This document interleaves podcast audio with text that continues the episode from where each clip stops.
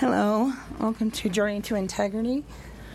My son did listen for me um, the last few episodes, and it became apparent to him that there was some stuff taken out in dead space. I'm not sure why, so we'll go back.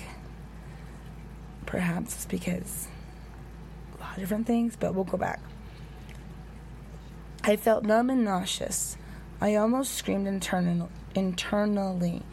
It felt like I would later learn back labor.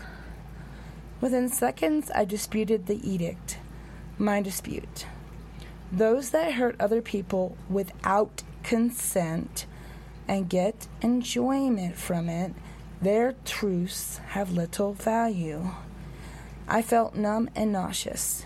I drifted out of my dream state and just as the first scale of truth unfolded before me, I glimpsed one thing.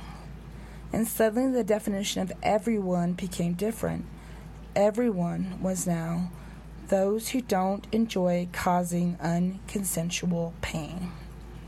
This led to the conclusion everything has a scale life, death, birth, memories, intelligence, fears, races, socioeconomic socioeconomic status, family status, individual status, ethnicities, genders, sexes, sexual tendencies, everything has a scale. It is now my 15th moment of self reflection. This led to the most uncomfortable conclusion.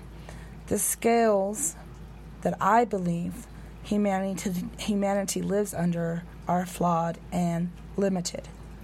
Therefore, their value is limited and flawed.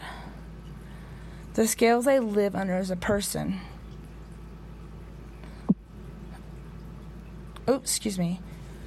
My phone kept doing this thing where it doesn't want to do things. Therefore, the scales I live under as a person, as a member of society, are flawed. Conclusion The scales must become more dynamic and inclusive. This much I kind of knew. But to me, the word we would be too much.